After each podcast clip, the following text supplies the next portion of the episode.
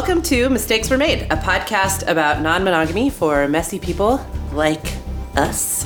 I'm Sarah, a queer therapist, writer, parent, and journalist. And I'm her husband, Alex. I work in communication and education. I'm the father of Sarah's children. I forgot to add accomplished liar to my bio. Oh, yeah. Yes. And I'm Jessica, the resident monogamist for the podcast, here producing, and I've never told a lie in my life, especially not to either of you. That's why we have you on the show today. Yeah. Um, we had to search far and wide, and then it was such a surprise that the one person we could find who had never told a single lie was already uh, our producer. Uh, yep. Very convenient. Honest to a fault, and everyone hates her because of it. That better be just a lie. Kidding, just kidding. It's a lie. It's a joke. Similar to a lie. Yeah, so if you didn't get the idea already, today we're talking about lying, honesty, power, and how all of that shows up in relationships, um, both in monogamy and non-monogamy. Um, Sarah, tell us why we why did we start talking about this? All right, well, it's Bell Hooks' fault. Uh, a friend of mine actually asked if I had ever read Bell Hooks' book, All About Love, and I realized I had not. Uh, I had read maybe some excerpts from it in college, and I was like, whoa. I... Which is shocking because you've read every single important work of feminist theory. Exactly. That's what you mean it sound like. Uh, that's that's exactly what I meant to imply. People might be surprised to hear that Sarah had not read that book. Well, I also appreciated that this friend then was maybe faux shocked. They were like, what? You haven't read All About Love? Let's make a book club. So we did.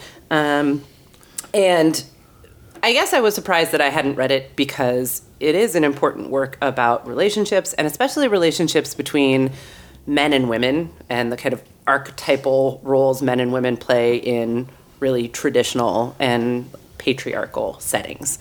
Um, and I don't know if y'all notice this about me, but those are themes that I'm interested in. So, uh, Hooks is a theorist and writer on race, feminism, and class. Um, this book came out in two thousand, and it critiques l- romantic love and how we conceptualize of it in modern society. That all sounds very high-minded. I am really smart and Sarah's super important, smart. And I am pushing my glasses up my nose right now. But don't worry, because this is not going to be a boring episode of the podcast. I promise. Everybody already turned juicy. It off. uh, wait, don't. Don't touch that dial. Um, we're going to talk about lies that we've told each other and kind of examples of other lies uh, that get told in relationships and um, maybe how we can learn to accept and transcend our instincts to be dishonest. How to love the liar within. Ooh. Eh? Like I'm just like workshopping that. Titles. Yeah. Uh, no, but seriously, I think everybody does. And like, uh, we don't want to present like lies, like lying is like with a capital L. Bad people lie, good people don't, right? Everybody does. And there's like certainly a spectrum of like, and actually this comes up in the, this book a little bit. I listened to another podcast about it where they were sort of quibbling with the idea. She was like, if I get a gift and I don't like that gift, I'm going to be honest. And then they went on this whole tangent about like, really? Um, so uh, clearly that just like kind of illustrates like our discomfort with the truth maybe and how it's like very sort of like socially acceptable to sugarcoat things in and certain certain uh, settings or whatever. Any social contract is going to require fibbing, mm-hmm. basically. Right.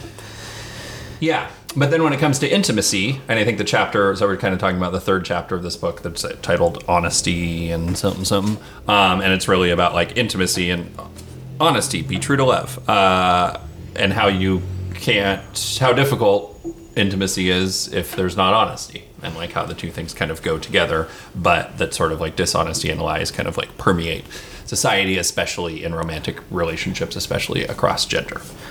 Um, Sarah, will you read the opening quote of this chapter? Ooh, yes, I will.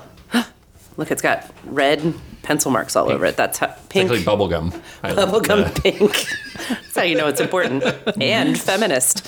Uh, when we reveal ourselves to our partner and find that this brings healing rather than harm, we make an important discovery, that intimate relationship can provide a sanctuary from the world of facades.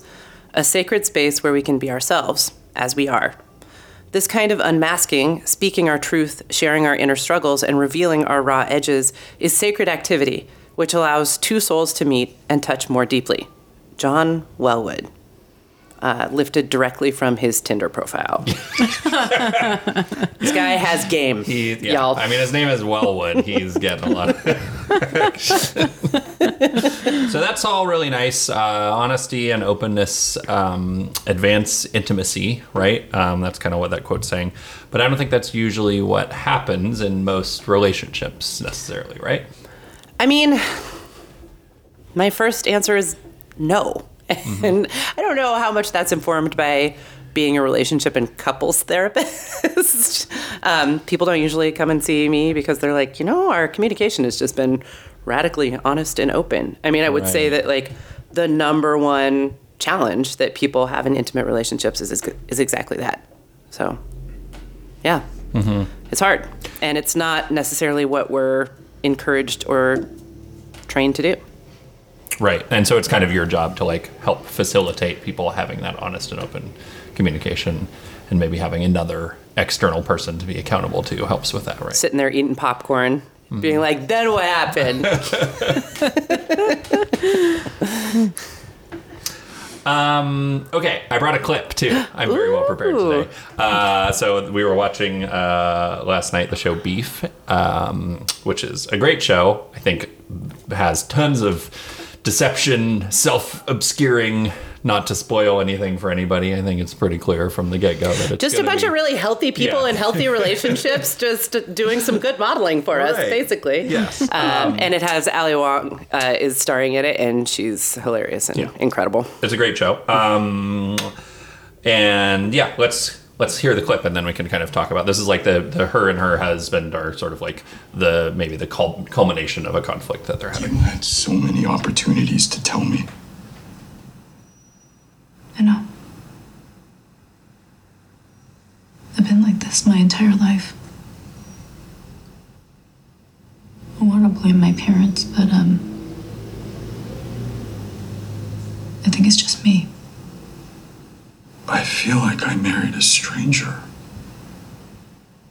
George, I'm a bad person. I've tried to hide that from you because you're as good as it gets. That's why I fell in love with you. Okay, I'm gonna stop it before the spoiler. uh, but you get the idea. She thinks she's bad and has to hi- lie about who she is because he's better than her, right? That's kind of like what she's saying. Yeah, and there's this kind of dynamic that I think is probably recognizable to many of us, that we fall for someone that we perceive to have these, like, more high value characteristics. They're more moral than us. They're they're better than us. They're good. And yeah. through them loving us, we will have our own parts of our personality that we really dislike or think of as bad somehow transmuted or um, forgiven, or I don't know. Yeah. Which is interesting because, like, who's, it's not, it's like everybody thinks that. The people on both sides of the relationship think that. Like, imagine that you, you think that about your partner. Is your partner just like, yeah, totally. And I like you because I'm too good and you're bad. And so we're good balance that way, you know? Like... Yeah, it, it's interesting. It makes me think of this term. I think we've used on this show before, um, the idea of, like, shadow alchemy between people, that it's like there's all of the things that we show the world and that we would show our partners that might draw us to each other. But then there's all the shadow side that we don't show, that's more obscured or that we feel ashamed about or that we haven't really, like, looked at, explored, or integrated. And that also draws us to people. Um, mm-hmm. For better, for worse, I would like to say usually for better if you're both willing to get curious about that shadow side. But yeah, yeah, and, like, I guess the arc of a lot of relationships, like the way that we get into a deep relationship mm-hmm. with somebody is, like, by sort of revealing, slowly revealing more and more of ourselves, right? Rather mm-hmm. than, it's not like you put it all out there at the beginning necessarily, or probably.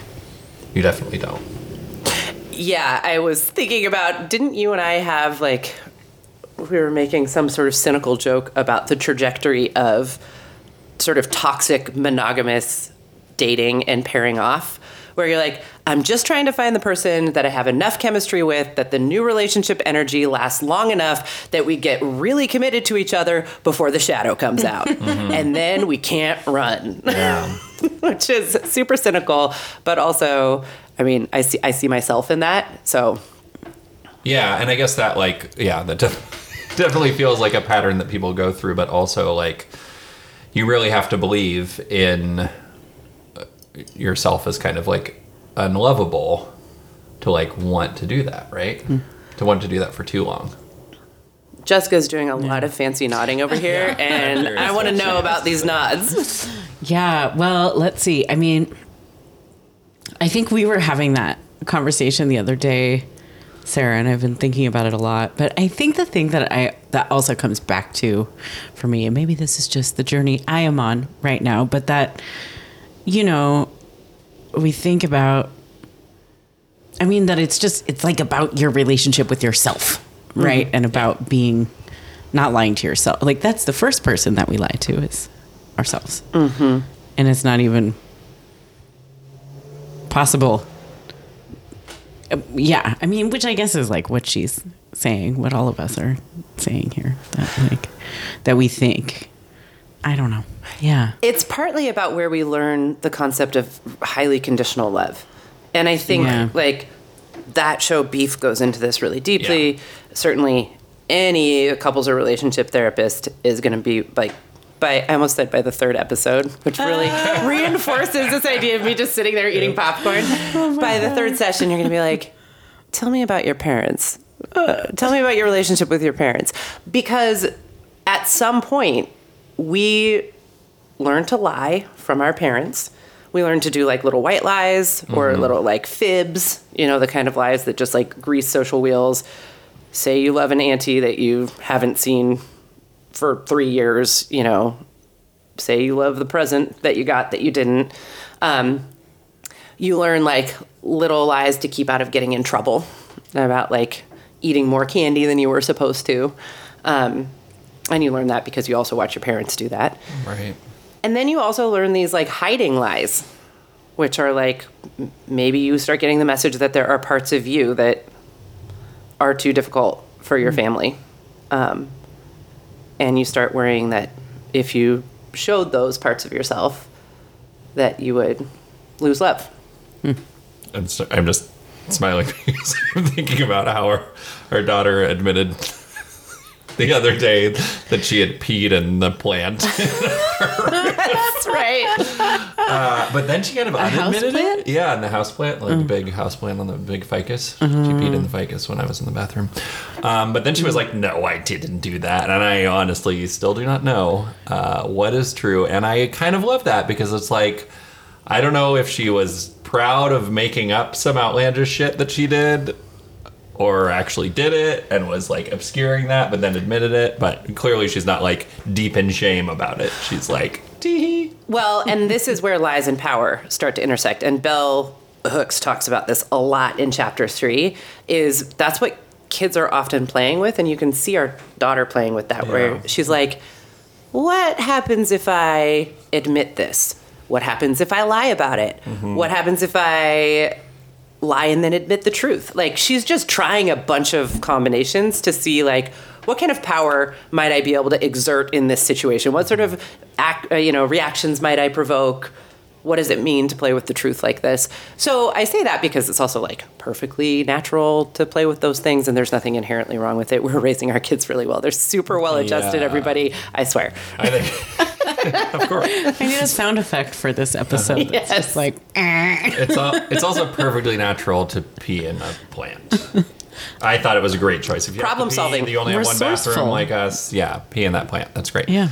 Um, yeah. So I, I was thinking about. The, in the show, it's kind of interesting. This scene we just heard was, like, her sort of coming clean about, like, with herself and with her husband. And, like, the two main characters in the show are both, like, kind of in conflict because they're, like, sort of angry and uptight and like can't express themselves, and then they each have a foil who's sort of like good, right? Like her husband is just presented as like, like she's saying in that scene, he's just like really good, and the guy's brother, both kind of like naively good, and like they're alienated from those people because they feel like I'm the bad one and they're the good one.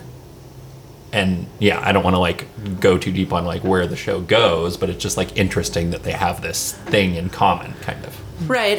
And the good ones are sort of presented as being a little bit dumb. Right. Which yeah. I also feel mm. like is kind of relevant here when yeah. we're talking about like power and truth and some of the hierarchies in yeah, relationships. Yeah, maybe they're sort of foils. Like they're not like real people. They're mm-hmm. sort of a storytelling device to, to make you understand the, the main characters a little bit more.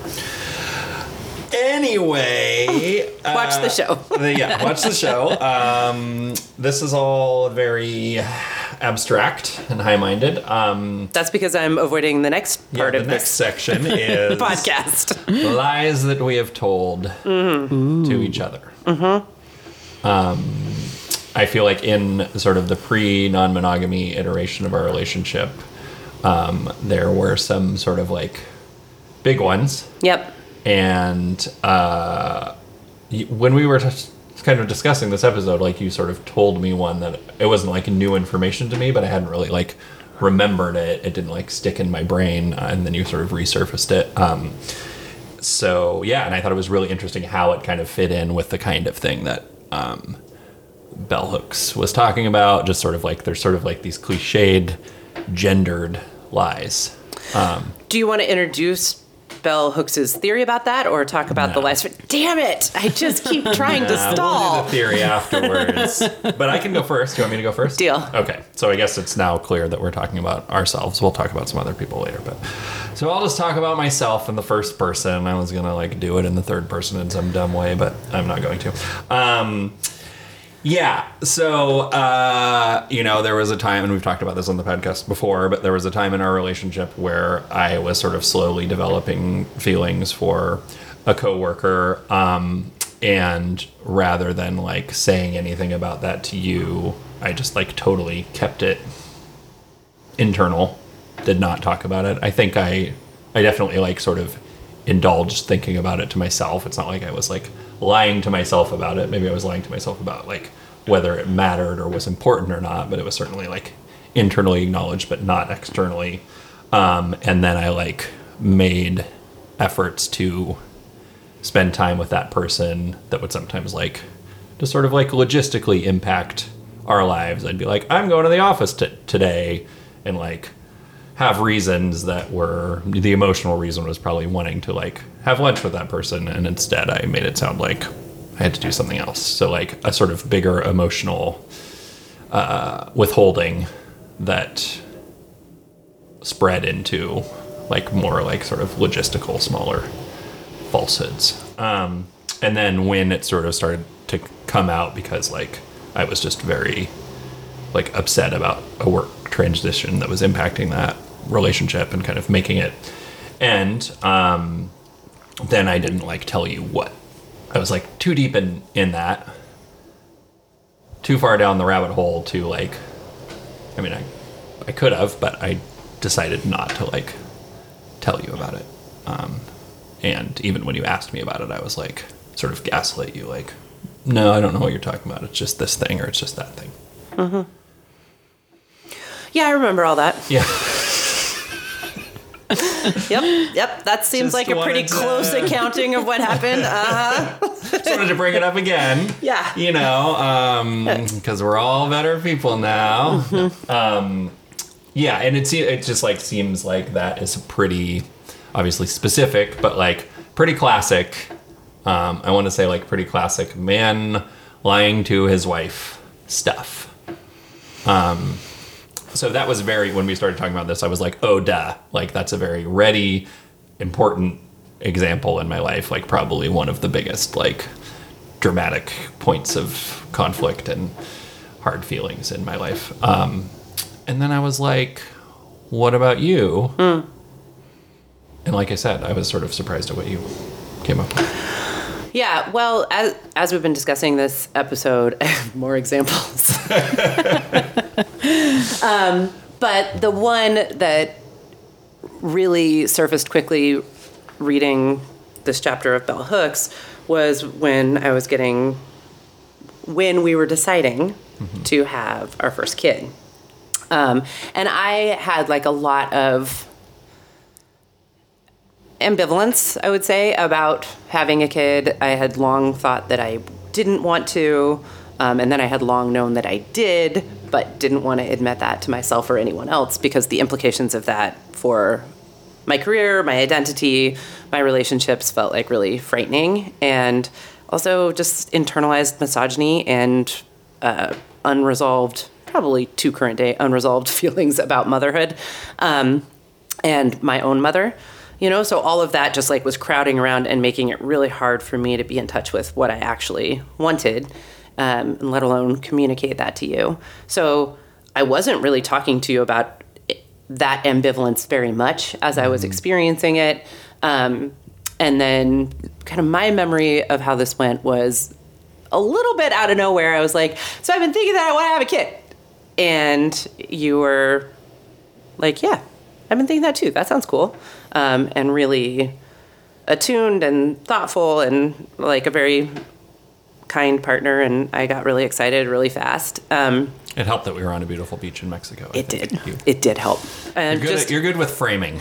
A note to everyone. The setting matters. It wasn't like Tuesday morning, seven fifty-five a.m. It's raining. You're like, do you want a future where seven fifty-five a m yeah. feels like sleeping in? Yeah, right. Why don't we have a kid? Yeah. Um, but I remember us talking about it, and you're like, you know, I don't know that I'm ready for this to happen right away, um, but I am up for us, like, kind of taking our time and moving towards it. And I was like, totally. Yeah, that's me too. That mm-hmm. sounds exactly like the way I feel as well, uh, which was a lie. Because I suddenly just felt panicked. Like, I immediately, I was like, I'm thirty-five years old. I might not be able to have a kid. I've, like, stated this desire that was really hard for me to get to. And now I'm afraid that it won't happen. Um, or it's too late. Or, you know, it, it'll be really difficult. Or, you know, there was a lot of, a lot of fear that I had around that. Um, but you and I agreed between the two of us that we were just going to, like, take it slow, stop using birth control, and kind of see what happened. Uh, and I immediately ran out and got, like, ovulation sticks and, like, downloaded an app and one hundred percent was, like, tracking and planning, like, like, and now I will seduce Alex when he comes home because it's in the window. And I wasn't telling you that. Um, and I think you were, like, sensing it because at one point you were like, this doesn't feel natural or authentic. And I was like, what are you talking about? Here are some rose petals. I thought you were just... It was my natural animal magnetism that was drawing you to me. Um, and you actually found a wrapper from one of the ovulation sticks in the garbage. I have no idea how I even knew what that was. Yeah, well, yeah. I mean, in both of these cases, we knew something was not right. Right. Um, and I think, like, that's kind of an important thing, and we can put a pin in it and come back to it, is, like, when people are in intimate relationship with each other, you're attuned enough to each other to know when something is wrong and when a person is lying. Yeah. And then there's the choice to engage with them directly about that or not, yeah. which then becomes, like, this shadow lie. Um, right. And so that was the thing that came to mind. It was an example that Bell Hooks also offered, though, in her case. She was like, I would never do something like that because imagine tricking someone into bringing life into this world. What a shitty thing to do. And I was like, that is pretty shitty. I was pregnant within two months. So yeah. whether or not you were ready for it to happen fast. Mm-hmm. It happened. Yeah. Okay. Boy, did, boy, did it ever. I want to ask a follow-up question. How does it feel to say that out loud? Like, to just, like, recount that. I mean, it's a good question. I... Saying it out loud, I can access, like, a little bit more compassion for myself, where I'm like, I can see that younger version of myself, like, being really afraid. And one thing that both of you know about me is if I'm scared, I'm going to I'm going to just like power through something really, really fast before I can have a second thought about it. And I'm like, that's what I was doing, you know? Yeah. Um, but I do, I also feel ashamed. Like it's not, uh, it's not something that I'm proud of. And, you know, I think even activates in me like some feelings of shame about like what a hard adjustment to parenting mm-hmm. you and I both mm-hmm. had. Um, and whether or not that contributed to it. Right. You know? Okay. I was asking because I feel like an absolute piece of shit. I have no compassion for myself. uh, so, if anyone's curious. Yeah, I can access that because too. Because yours doesn't sound as bad to me. Because it, I, I mean, I'm trying to figure out, is that because it's not as bad or because it's not mine? I don't um, think, I mean, I think one of the things we're going to explore in this episode, and I'd be interested for Jessica to weigh in with some of her own experience with lying. Um, it's not like there, obviously there are some lies that are bigger. They're not right. all equal, but the betrayal is really where the harm is, if that makes sense. Like the scope of the betrayal. Yeah. What and makes the betrayal big or small? I think it really depends. And I think that can be very unique to right. people and their dynamics. Yeah. Well, and that gets me to the like thing, the thing that's in my head. Like, it's not the crime, it's the cover-up, right? Yes. Like, oh, this is the thing in politics. He's, he's always muttering this under his breath when we're listening it's to a podcast. It's always true. It's always true. Like, everything that somebody gets in trouble for, like, the big trouble doesn't come from doing the thing. It comes from pretending that you don't do the thing. You didn't do the thing. Mm. And, like, um, you know, and I think emotionally speaking, that's where there's more betrayal. Because if I was like, if I had been like, I have feelings for my coworker, like early on and like let you into that, like that would have been hard for sure. And like, you would have been probably like hurt and like pissed and stuff, but it wouldn't be as damaging as you being like, you know, it getting to the point where you're like, I feel like something's wrong. And me being like, don't know what you're talking about.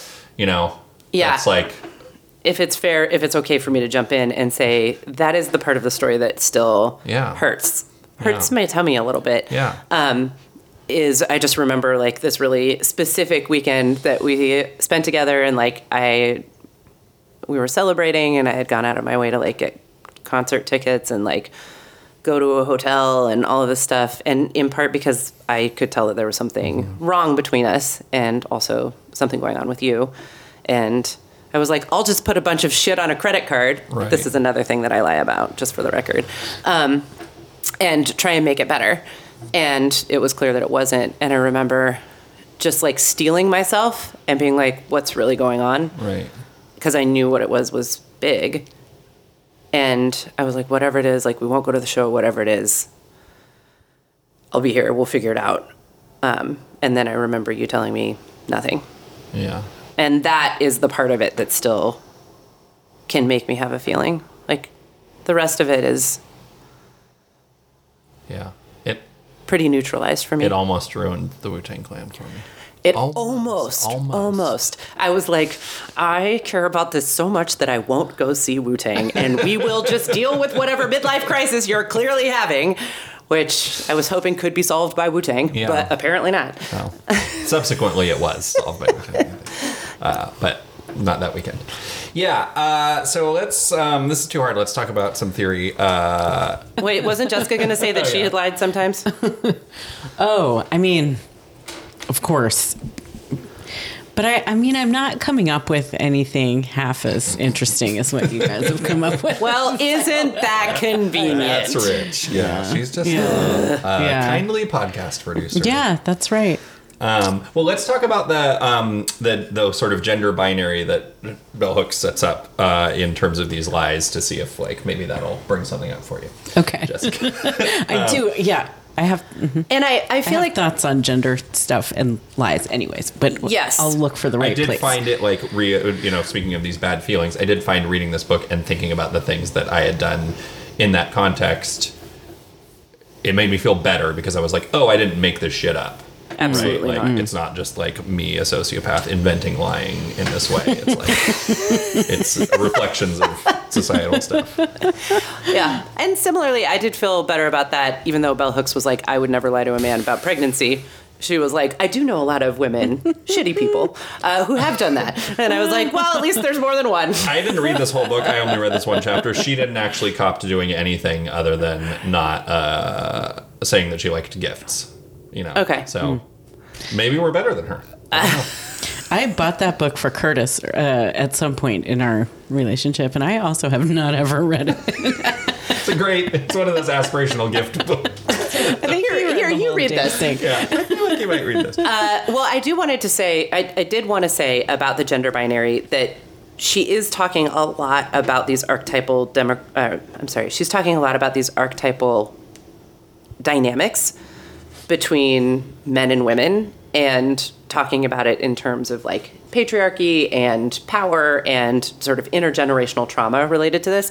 And that's kind of my caveat, because so much of it is set up to be like, women do this, men do this. Mm-hmm. Um, and I think it's still, it is valuable and useful because we live in a culture where those archetypes are interacting and at play and yeah. intersecting with patriarchy and power all the time. And like, you know. Yeah, and it's maybe not like a perfect uh, way to get out of the problems of, of that binary, but like you can also think about it as like, this is a masculine and feminine version that like maybe that does not map to your assigned or identified gender. Or like, even this is how patriarchy right. teaches us to hide from each other yeah. um, based on, you know, kind of where we identify or yeah. how we were raised. Caveats? In place. In place. Caveats engaged. um, okay, so do you want to do women first or men first? Back to that binary. Let's do men Answer first. Carefully. No. Um, Let's okay. do men first because okay. patriarchy. Yeah, okay. Um, all right, you want, I'm going to read this stuff about that she says about men, and it's kind of in series, a bunch of different things from different places. The men I have loved have always lied to avoid confrontation or take responsibility for inappropriate behavior. Males learn to lie as a way of obtaining power. Um, and then there's this part that says, from the moment little boys are taught they should not cry or express hurt, feelings of loneliness, or pain, they must be tough. They're learning, or that they must be tough. They're learning how to mask true feelings. In worst case scenarios, they're learning how to not feel anything ever. Hmm. Uh, these lessons are usually taught to males by other males and sexist mothers. Even boys raised in the most progressive, loving households where parents encourage them to express emotions learn a different understanding about masculinity and feelings on the playground, in the classroom, playing sports, or watching television. They may end up choosing patriarchal, patriarchal masculinity to be accepted by other boys and affirmed by male authority figures. So maybe that last bit wasn't as important or sort of like distracting from just the idea that like lying to obscure feelings. Yeah. Right. I think that is what feels like the summary, and that there's this really tiny range of emotions that are acceptable for boys and men, and boys right. learn that really early. And like, it kind of breaks my heart to say this, but I can see this in our son mm-hmm. already, that he's allowed to be angry. He's allowed to be funny, mm-hmm. um, and sometimes silly. Right. But th- that a lot of those other, you know, more sensitive feelings or feelings that are more aligned with femininity, he is hiding more and more. Mm-hmm. Yeah. Um, I mean, I guess that is the sort of compassionate childhood-focused like construction or idea of thinking about it, that like if we can't, if we're not allowed to have feelings, we're not socialized to not have feelings, then um, it's hard to tell the truth.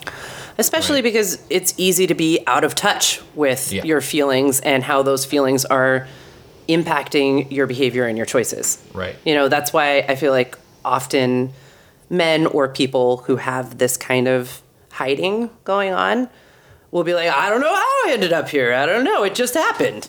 Yeah. I just ran away to Mexico with this lady. I don't know. I just, you know, whatever. There's this kind of like real systematic disconnect from, yeah. you know, feelings, choices, and actions and consequences. Yeah, I think it's kind of worth saying also before having that like really big experience that I was just talking about, um, I didn't have the vocabulary to be like, like I'm having a feeling or I feel activated and like any compassion about that towards myself. Like I was always like, if I had that feeling, I was always like, oh shit, something's wrong. I've done something wrong. I need to just make this feeling end.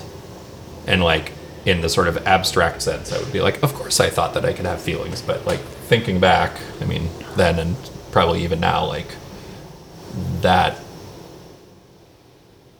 like having emotion is scary and like not something that's really like, I feel like attuned to or like kind of used to. It's interesting because I think that maybe the direct response, and this might lead us into what Bell Hooks says about women, um, I think having desire is scary. Wanting mm-hmm. something, mm-hmm. stating that, right. and really clearly advocating for it, which is what I was struggling to be able to do when it came to like wanting to get pregnant and have a kid. Um, that seems like, for me, where a lot of my lying tendencies come from, is that I would have to be like, I want a thing. I need to now communicate that I want that thing, and I have to advocate for it, even if somebody doesn't agree with me. Yeah. Um, and that makes me want to like hide and sort of maneuver. Mm. Yeah. Okay. So I want to know if this rings true for you on the, on that note. Um,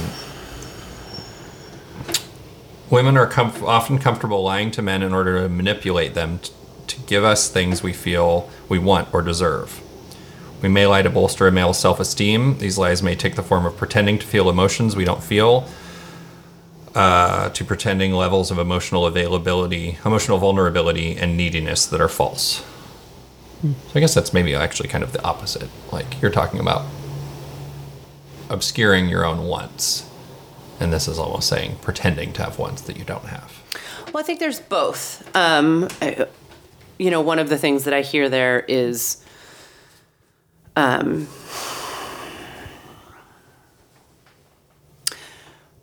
it's interesting that she frames it as getting things we feel we deserve. Mm. I mean, that's the thing that really stood out to me. Um, feel that we deserve but can't access directly in some mm-hmm. way is maybe what I would add to it mm-hmm. um, to describe that that experience for myself. That there are things that I feel like I... T- I deserve, right? But uh, can't access directly. And I think that this also shows up a lot for me with money, which we might get to.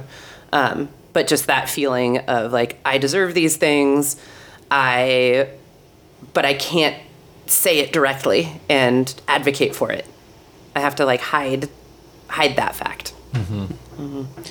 Yeah, and I, I mean, I think with the fertility thing, since that's where we've been, like the manipulation seems so justified. Like that's like where my mind goes to, because it's, it's like, okay, well, here's a woman in a relationship with a man who probably has a fairly limited understanding of like the finer details of yes. fertility and like what, you know, it's like we all know about the period and then there, but there's like a lot more. Wait, what? Specificity. There's more happening than they told you in science class. I mean, and I also like learned a lot more when I like went through fertility treatments than I had ever known before. But I think like there's this burden of knowledge and experience on women in that, you know, this realm is such a good example of that, right? Where you have to know all of this stuff that like men don't have to know. And so since it technically could be possible to accidentally get pregnant sooner than you wanted, it just, I don't know, it just feels so like murky and there's so much plausible deniability and like just all of that is I, right there. I would one up that. I mean, I think now I'm being able to access like some anger. um, because I think that's there too. And I, I do think I learned this from my family. Mm. Um, that... with like the fertility and reproduction piece, it's like, no, I don't want you to have a lot of input on this if mm. you want to know the truth. Mm. Like, I think there is a part of me yeah. that was like, I'm sorry. I like live in a world where abortion is just constantly being rolled back, and I, you know, women have to think about and do these things in secret, or certainly a generation ago they were. And mm-hmm. many of the women I'm related to were seriously hurt, and some of them killed through that. Like, now I'm just supposed to, like, kind of trust you with all the inner workings of this, and, like, everybody's just, like, on the same page about it, and, like, you should just be, like, super cool and vulnerable in that way. I'm not saying that's, like, my whole feeling about it, but I think it would be remiss yeah. for me to not mention that. Um, and so I think that informs sometimes my feelings of, like, I deserve something, and I can't directly state it somehow, and so I'm going to, like, subversively try and access it. Right.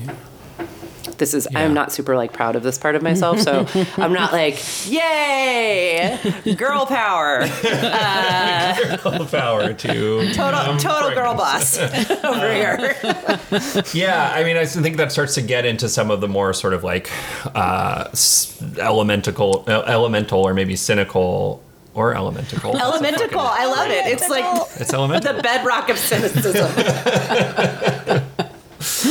Mark it. I'm trademarking that word, elementical. Um, the things that Bell Hooks is talking about in here, she's writing twenty-five years ago, and I think in a little bit more of a, I don't know, like the the the paradigm seems like a little bit more kind of like extreme than probably like our relationship at that time or whatever, but like, you know, certainly things like the idea of, like, I would never deceptively get pregnant. I think what she's talking about is, like, trying to, like, lock down a relationship through procreation. Like, you're not connected, cohabitating, and, like, then you're like, oh, but if I, you know, sort of deceptively get pregnant, then I'm going to have this connection to this person. And, like, yeah, that seems like a pretty... not just unethical, but also a pretty bad idea. It's interesting um, in both of our examples, you can see that there's like these lingering shadows of more violent examples yeah. of both of these things, yeah. right? You didn't have a physical affair that you hid right. from me for like years. You right. weren't like a serial right. uh, cheater, if you will. Uh-huh. I didn't like poke holes in the condom. Um, but you can see how like these dynamics... Yeah. Or like these shadowy dynamics are there, and once we were talking about them, I'm like, this is all over my family too. Mm. Like I just see this everywhere. Of course, that's what I. It's easy to absorb and hard to extract. Yeah, and I think the shadow version of the sort of compassionate readings of, you know, masculine and feminine lying, um, dishonesty with self and others are like domination and sort of like pleasing mm-hmm. um, as access to power. You know, like the, she, I think one, she says, men lie to amass power or protect power. And like women lie basically for the same reason, but from a position of um, not having that power because of patriarchy and whatnot. Patriarchy and yeah. whatnot. That's another great book title that I'd like to just throw out. Uh, if any publishers an, are listening. An, an elementical view of patriarchy and whatnot. My um, dissertation. So, yeah, okay. You know, taking a step back here. Um, why does it feel relevant to talk about this now, twenty-five years later, why does it feel relevant to talk about it in the context of non-monogamy? Why are we talking about this? Yeah. Why why did this like chapter of a book that was written twenty-five years ago, using like some language and ideas that feel kind of dated to us, still hit? Because non-monogamous people are completely honest with each other all the time. Exactly. And have transcended all That's of right. these elementical deceptions. We solve the patriarchy and whatnot. And uh, with non-monogamy. Uh-huh. And end of podcast. Yeah. Sorry, you guys have to pee. Fine. Oh, okay. We'll take a break.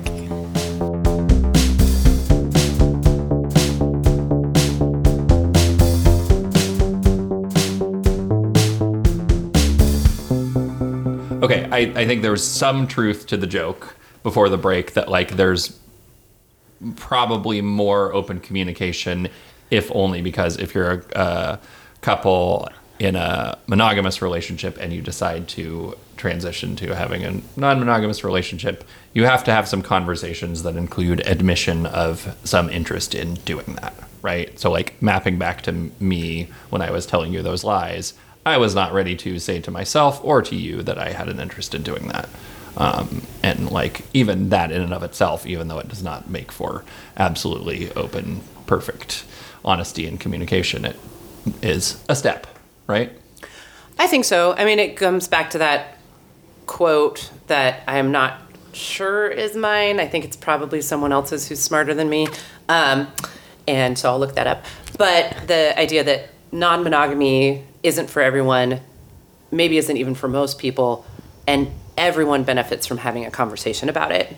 I think for this exact reason, that being able to be in touch with your own desires, needs, and wants in a relationship, in intimate, romantic, sexual relationships, and communicate that to a partner, risking saying things that that partner may not like or might not agree with, and then hearing that in turn, and then being able to sit with that, and like just that, like building those muscles. Non-monogamy does require an interest in building and exercising those muscles, and I do mm-hmm. think that that helps with all of this, um, right. because we're, you know, what all of this has in common is that we are out of touch with ourselves, and then that creates these scenarios where we're lying to the people that we're supposed to feel the safest with and the closest to. So, yeah. Yeah.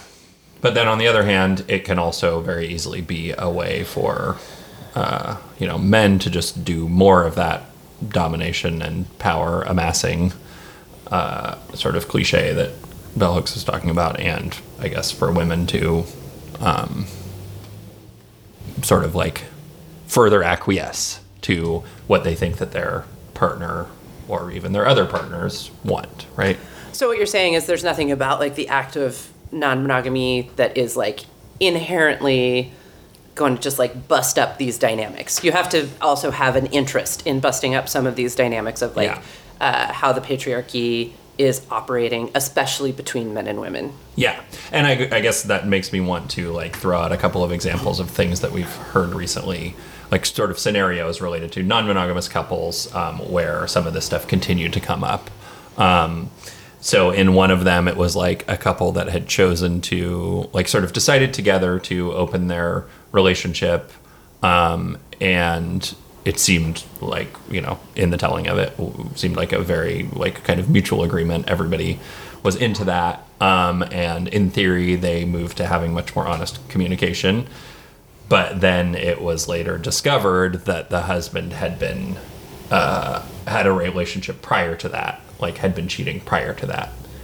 And nothing about the, all of the communication about opening their relationship and, you know, doing that for a number of years, I think, made him feel like he could tell her mm. about, you know, the, the cheating before that, even though, practically speaking, the actions were the same. It's that line from the clip. You had so many chances to tell me. Mm-hmm. You had so many chances to tell me. Right? Yeah. Mm. Yeah. Mm-hmm. What happened to that couple after it was revealed? They are no longer a couple. Mm. Yeah. yeah. Yeah, I think that these these dynamics are hard even when we have like these newer tools um, to try and talk about them and surface some of that shadow and explore it together. This is deep stuff, um, and it gets passed down to us, um, kind of whole cloth sometimes. Yeah, definitely. And it's like tempting for me to try to um, not necessarily like empathize with that guy in that story, but like think about like what was going on for him. Like, I think that it's just very often just like the rationalizations could be things like, well, if I tell you that, if I tell my partner this, it will hurt them. And what's the point of hurting them, right? Especially if that's like a mm. thing that was over, it's in the past. It would be better for me mm. to not to spare them the pain of that. Um, I mean, I could see that as being one rationalization. I don't know if there are others. So, what do, but what do we think about that one? I've been thinking about that idea so much recently. It just somehow has come up in tons of conversations. And like, you know, I think about a really difficult time that I had with my mom a couple of years ago where like, I just, I really needed her to help me take care of my dad in a way that she was not planning to do. And I was so upset about it. But also I was like, ugh, but I don't want to like have this conversation with her because that sounds worse than just dealing with the annoying stuff that I'm dealing with. And I know it's not going to even work. Um, but I, you know, I decided to do it. I like told her that it was really hurting me that she was going to like leave the country when we needed her a lot. Um, and she was really mad, you know, it was like, it was rough. She mm-hmm. was super upset. I was super upset. She still went on the trip. I was mad. It was tons of work for me and my brother. And it's like the best thing that has probably ever happened in my relationship with my mom in my adult life. Um, and like, ugh, it's not a lot of people that I'm interested in, like having those hard, you know, it's so hard, mm-hmm. but it's good, you know? And so I think in all of our relationships, like if we want it to be better or more intimate, I guess it's like, you have to just decide, okay, now is the time I'm going to have this annoying conversation. And I've been thinking, I told y'all, this is the journey I'm on right now. Like thinking about having those conversations with ourselves too, mm-hmm. you know, admitting maybe what we're lying to our partners about or to ourselves about as a first step in that. Mm. Yeah. And it's pretty difficult to yeah. imagine that you can do that and not risk being abandoned, which right. I think is at root probably what most of us are afraid of. Um, I know that Bell Hooks' theory about the domination and power, it's, it's real, it's important, um, the patriarchy and the way it operates. But I think one thing that like men, women, everybody have in common here is that we don't actually want to be abandoned.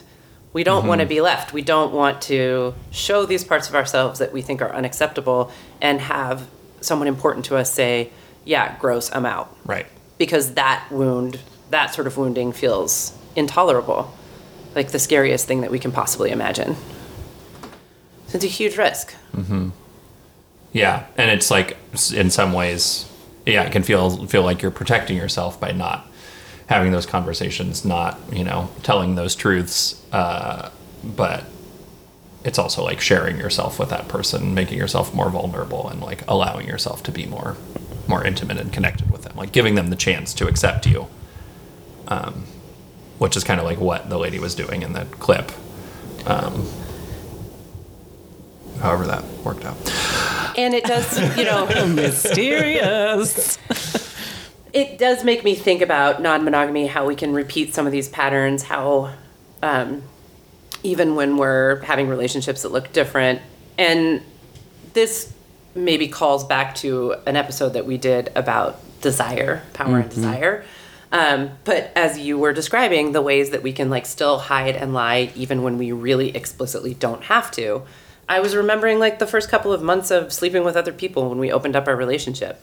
And how I was not enjoying it. Mm-hmm. I did not like it. It was not fun for me. Um, and I was,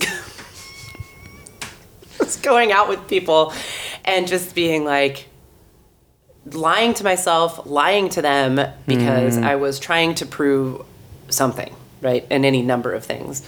Um, and finally, you know, like two, probably three or four months into that, I just had an encounter where I was like, okay, this is like the third time that having sex with a man has felt like this, and I have not said anything. I am clearly not in a position where I want to be like having this kind of sex with men, and I don't know how to even say that to myself or to them. Mm. I need to back off here and like go figure out what is going on with me, um, so that I can like actually engage in this in a way that like feels honest and not like I'm just doing this pleasing, hiding, acquiescing, proving weird shit that I clearly do when I'm in uncomfortable spaces. Yeah. Well, and not to make it all about me, but um, it's uh, interesting to think about like how that was uh, also relative to me and our sort of decision together as a couple to like open our relationship, like was um, withholding your the truth about your experience of that. Yeah. For my benefit. right? Like you probably didn't want to be like, you know, maybe for both of our benefits, I don't know, maybe I don't need to speculate about like the reasoning, but like you didn't want to be like, this isn't fun, it fucking sucks, I don't like it, right? Even if that's might have been how it felt, you didn't really like want to. I don't. Rem- I remember you talking about it being hard, but I don't remember you ever kind of writ large being like, you know, this is really difficult. Yeah, Jessica probably remembers that. I do. Because I, I do. did feel safer telling her that. Yeah. Yeah. Um, yeah, I think that's true. I mean, I had my pride too, which doesn't help in these scenarios mm. much. But yeah, that's there. Non-monogamy doesn't save us from ourselves. That's for damn sure. Mm. How does that relate to pride? Oh, I think in that case, like, I didn't want to admit how hard it was for me, because doing that would also admit, like, some unresolved, like, wounding around sexual assault that I had, um, some residual hurt from your relationship with your coworker that I didn't want to look at. I just wanted to be like, yeah, this is great. Everything's fine. Let's just go out and have sex with other people. This should solve all of that, I mm-hmm. think. Um, and then, you know, I was like, oh, this is just the same thing over and over and over again. And I do think that that is a way that, at least for me, non-monogamy has helped with some of these patterns, because, boy, do they like, are they hard to ignore when mm. they keep showing up over and over and over again with multiple people. Right. And you're not just you, like, this is my relationship with this one person. It's like, right. This is my relationship with every person, a k a myself. A K A myself, and or sort of some of these gender dynamics that we're talking about. And you have to start doing a lot more elaborate lying to yourself and others to not look at it for what it is.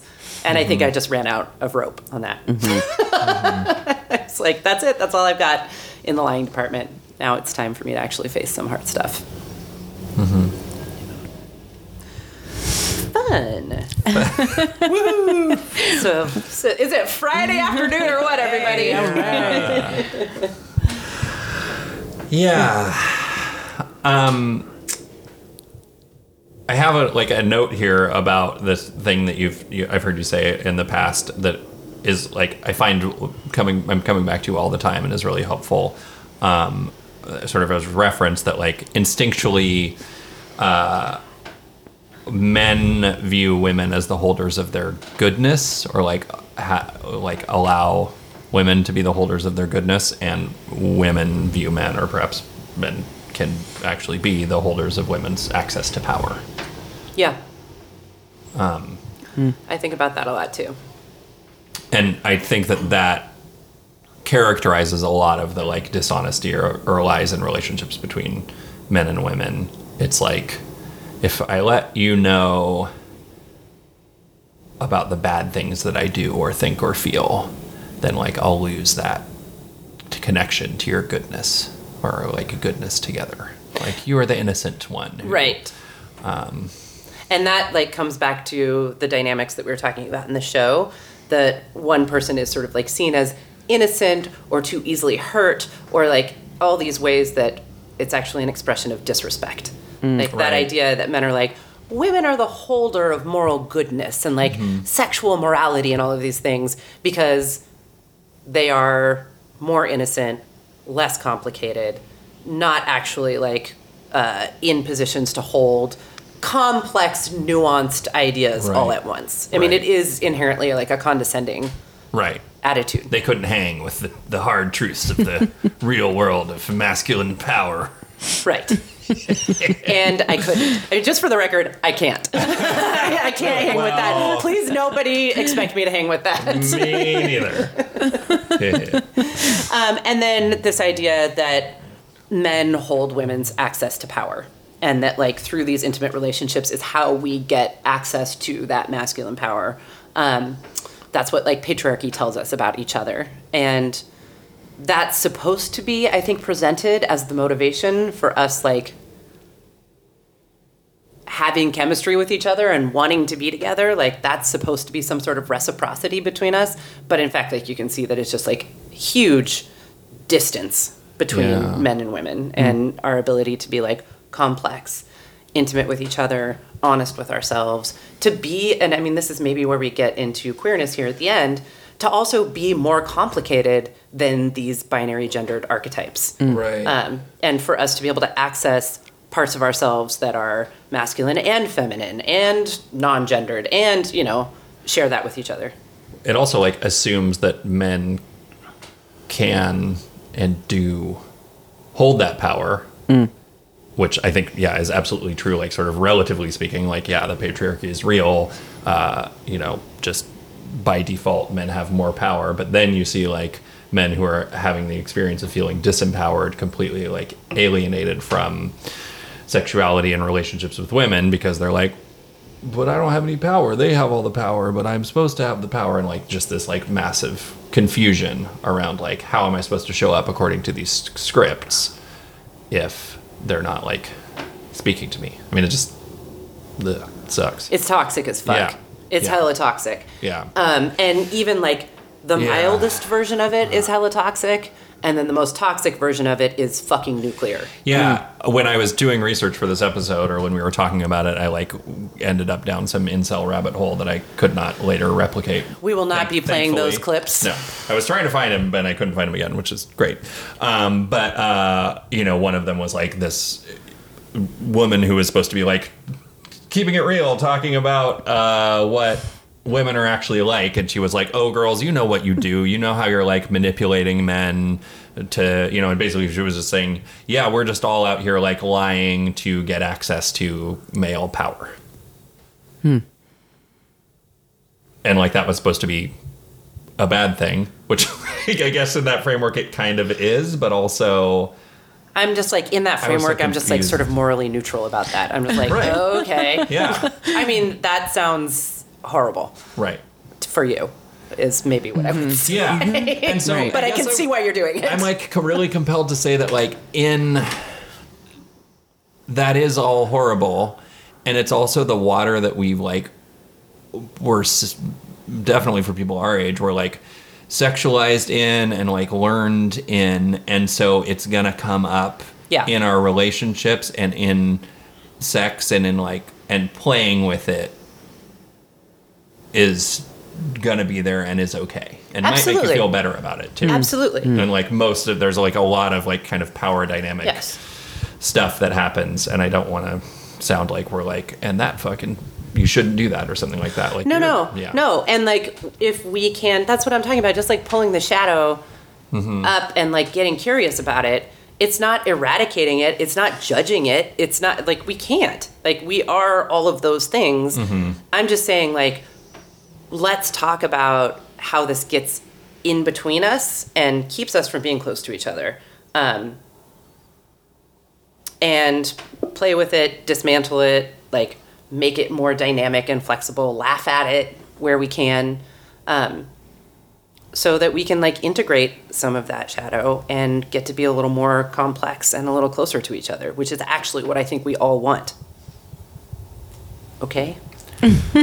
Okay, yeah. well, uh, I just have you know, one oh. quick question. I was just going to end the podcast right there. But okay, go ahead, Jessica. Well, I was just wondering, we can take this out later, but I was just wondering if you guys have lied to each other recently, like Sarah earlier when we were talking about what time we were, how long it was going to take you to pack. Oh, one hundred percent. Yeah. Uh, right. I definitely lied that it was going to take me twenty minutes to pack. And I think yeah. that was a complicated lie because I think you also knew that that was a lie as I was saying it.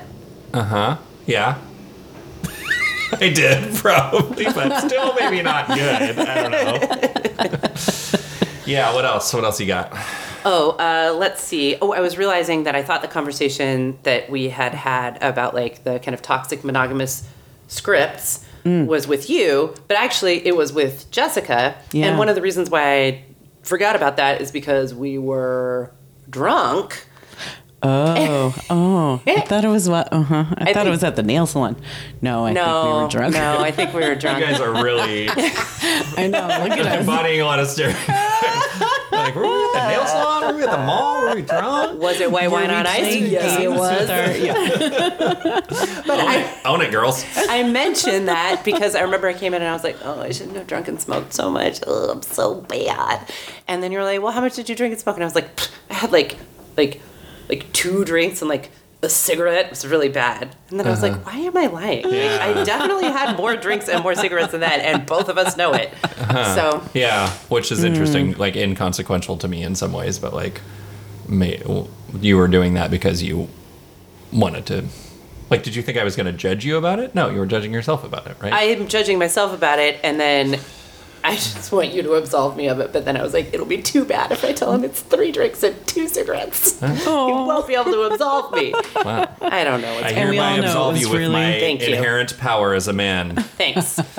You are without sin, my child. I don't think that's actually how you do the sign of the cross. No, not but at all. Nice Good. Try. Nobody can see. Nice try. Uh, well, I feel like mine are like way worse. Like uh, it's usually to in inside my head to protect your feelings. So like.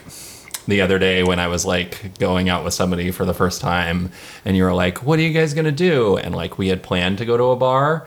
And then like before we had that conversation, she had been like, why don't you just come over? And I was like, okay. And then when you asked me what we were going to do again or whatever, then I was just like, yeah, we're going to that bar. Uh, and like. Mm-hmm. Interesting. Sucks. Why did I do that? I don't know. I just like didn't want you to.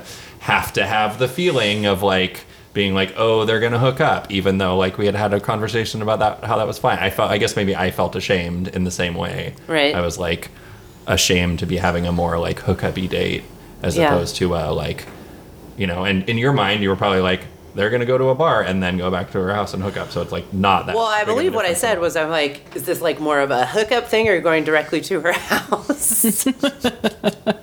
I'm like, roll tape on that one, people. I, I think that, okay, all right, I don't know, I don't know, maybe. Anyway, I didn't want to tell you the truth about that. And then I was like, but it's like stuff like that is so, I don't know if you feel like it's consequential or inconsequential or whatever. But. Yeah. Yeah. I don't, I mean, I think the... The compulsion to do it, which... you know, you and I both are still struggling with mm-hmm. is not something that we should judge. I think that's like what yeah. I'm trying to, right. where I'm trying to hopefully land with this is like, it's not our fault that these are the dynamics that we were raised in, that mm-hmm. we were taught, that we were shown, that were just like presented as the only option. That is gonna come up in us. And we can't just, like, surgically remove it or mm-hmm. decide, like, we're too cool for it. It's just right. there. Yeah. And I think, like, the best we can do is what we just did, which is be like, okay. Record ourselves coming clean. Here's how it still shows up, right? Yeah. Um, and be like, that's okay. We can deal with that. We can yeah. have, like, capacity for that in ourselves and each other. Yeah, and I guess understand why you're doing it. And like what what what you're getting out of it, or rather what you're losing in doing it. Yeah. Like I'm like, oh, I'll do, I'm just gonna do this to spare Sarah's feelings, but in fact, I'm sparing myself having to potentially be sit with your feelings. Or I think we, more maybe to the point, we lose out on the possibility for like healing and intimacy. Mm-hmm. You know, uh, in both of those cases, where I lied about the smoking and drinking, and you lied about the going directly to someone's house. I suspect for both of us it would have been pretty accessible to be like, that's fine. Yeah. I know. Yeah. It's okay. I love you. Right. Have fun. Sometimes mm-hmm. you got to do stuff that's a little bad. Yeah. Right? And then we would have felt closer to each other and a little more healed in ourselves. And mm-hmm. that would have been nice. Yeah. Next time. Yep. Oh, well. Too late. Fuck that up. I'm guessing there's going to be another okay, opportunity. We'll get another chance. Yeah. Thank you for that question, Jessica. Mm, I were going to get away good. without answering that one, but yeah. I should have put it on the script if I didn't want to talk about it. Don't ask questions you don't want answers to. Good point. I loved that. That was so sweet, and I really hope that for you guys. That, you know, the next time this comes up, you get to, you know... say the truth and have that, that emoji with the tears dropping out of its eyes. Yeah. That's how I felt. Well, let's try right now. Thanks, Sarah, Jess. You better go pack. How long do you think it's going to take you? This is going to take me a half an hour. It's going to take me a fat half an hour. Okay. Well, Thanks. Then we better go. Thank you so much for listening to Mistakes Were Made. We'll be back soon with another episode. Um, we've been getting a lot of really nice positive feedback recently. Um, so if you have some, lay it on us. Tell us the truth about how great this podcast is, or don't hold back. Uh, we want your input. Um, and if this is, these conversations are like, feeling helpful or at very least entertaining to you, please uh, spread the word and let other people know. Um, you can find us on Instagram at mistakescast, and you can also email us at Gmail, mistakescast at gmail dot com. Thanks, everybody. Thank we'll you. See you next time.